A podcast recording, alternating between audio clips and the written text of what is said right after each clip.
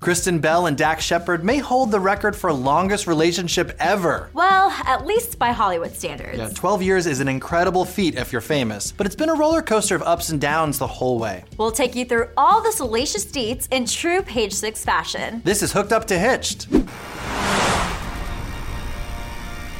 Hi, I'm Eileen Reslen, Page Six reporter. And I'm Brian Faas, writer and celebrity stan. We're obsessed with celebrity couples, and each week we break down the relationship timelines of our favorite pairs and dish on why they work. For now. You are cordially invited to this star studded love story. We all love the cuteness that is Kristen Bell and Dax Shepard. But their relationship hasn't always been filming adorable videos together. You know what they say win in Africa, make your own music video, and get 10 million hits on YouTube.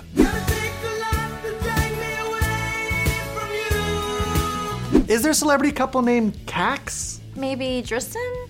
Dristan sounds right. They first met in 2007 at a Detroit Red Wings game, and it was love at first sight. Kind of. In a 2017 interview, Bell revealed that the couple broke up after just three months of dating when Dax admitted that he was still seeing other people. Yikes. Bell and Shepard have actually been very open about their fighting, especially early on in their relationship. You know, the first year you're working out your kinks, I loved it. I would like, we'd get in a fight, because we would fight a lot. And I'd like yell something, then I'd slam the bedroom door, then I'd slam the front door, then I'd get in my car, and then I'd skid out the driveway, and then I'd just go like sit around the corner in my car.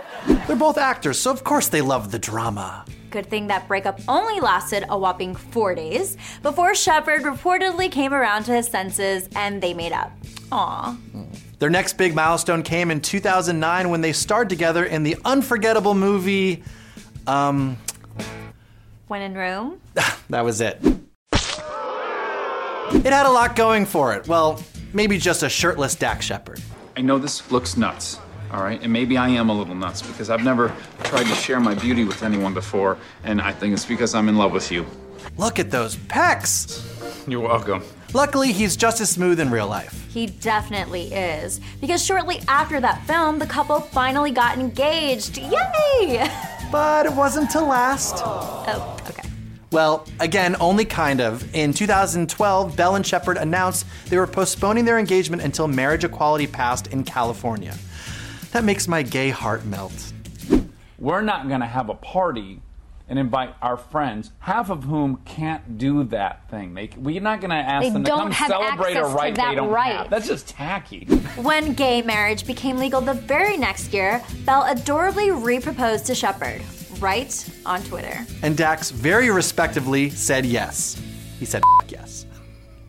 Later that year, the couple welcomed their first child into the world, a daughter, Lincoln Bell Shepard, yet another very normal celebrity name. Totally normal. It was a huge year for them. Bell took to Twitter once again to celebrate her baby girl, but also pay homage to Shepard's long term sobriety. My new roommate poops her pants and doesn't pay rent. Basically, Dax Shepard pre sobriety. Shepard has been sober since 2004, and Bell often mentions his willpower as a huge inspiration to her. The big moment finally came in 2013 when the duo tied the knot in a very small ceremony. How small? $142 small. Yep, they got hitched at the Beverly Hills courthouse. Huh. I mean, honestly, smart. Save money for more trips to Africa. The next year, the couple welcomed their second daughter, Delta, and have basically been the picture perfect celebrity family ever since. Okay, so Kristen and Dax, why do they work? I mean, I think they just have such a great sense of humor about themselves, about their, you know, their problems, but also just about being celebrities. You know, they like both forgot their fifth wedding anniversary and like put it out there on social media and like had a good laugh about it. They do have that very relaxed, kind Yes. of uh, relatable sense of appeal. Totally, totally. I mean, why do you think they work? Well, you know, I will say that they had they've been very candid about their struggles. In the first year of marriage, I think they said that Kristen didn't even know if Dax was ready for that kind of level of commitment. That's not great timing for that. To be quite fair, like I don't know if I would even walk down the aisle until I knew that for sure. But kudos to Kristen.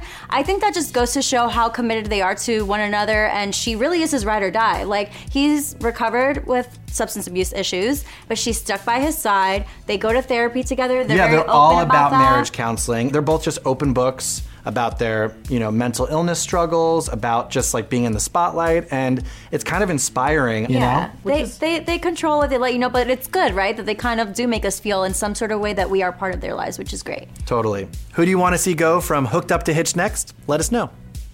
That's it for this episode of Hooked Up to Hitched. To hear the latest Hooked Up to Hitch episodes, be sure to subscribe on Spotify or on page6.com. And feel free to share this podcast or give us a rating on Spotify. You can find more of the hottest celebrity news and gossip every day at page6.com. We'll be back next week focusing on a new celebrity couple. See you then.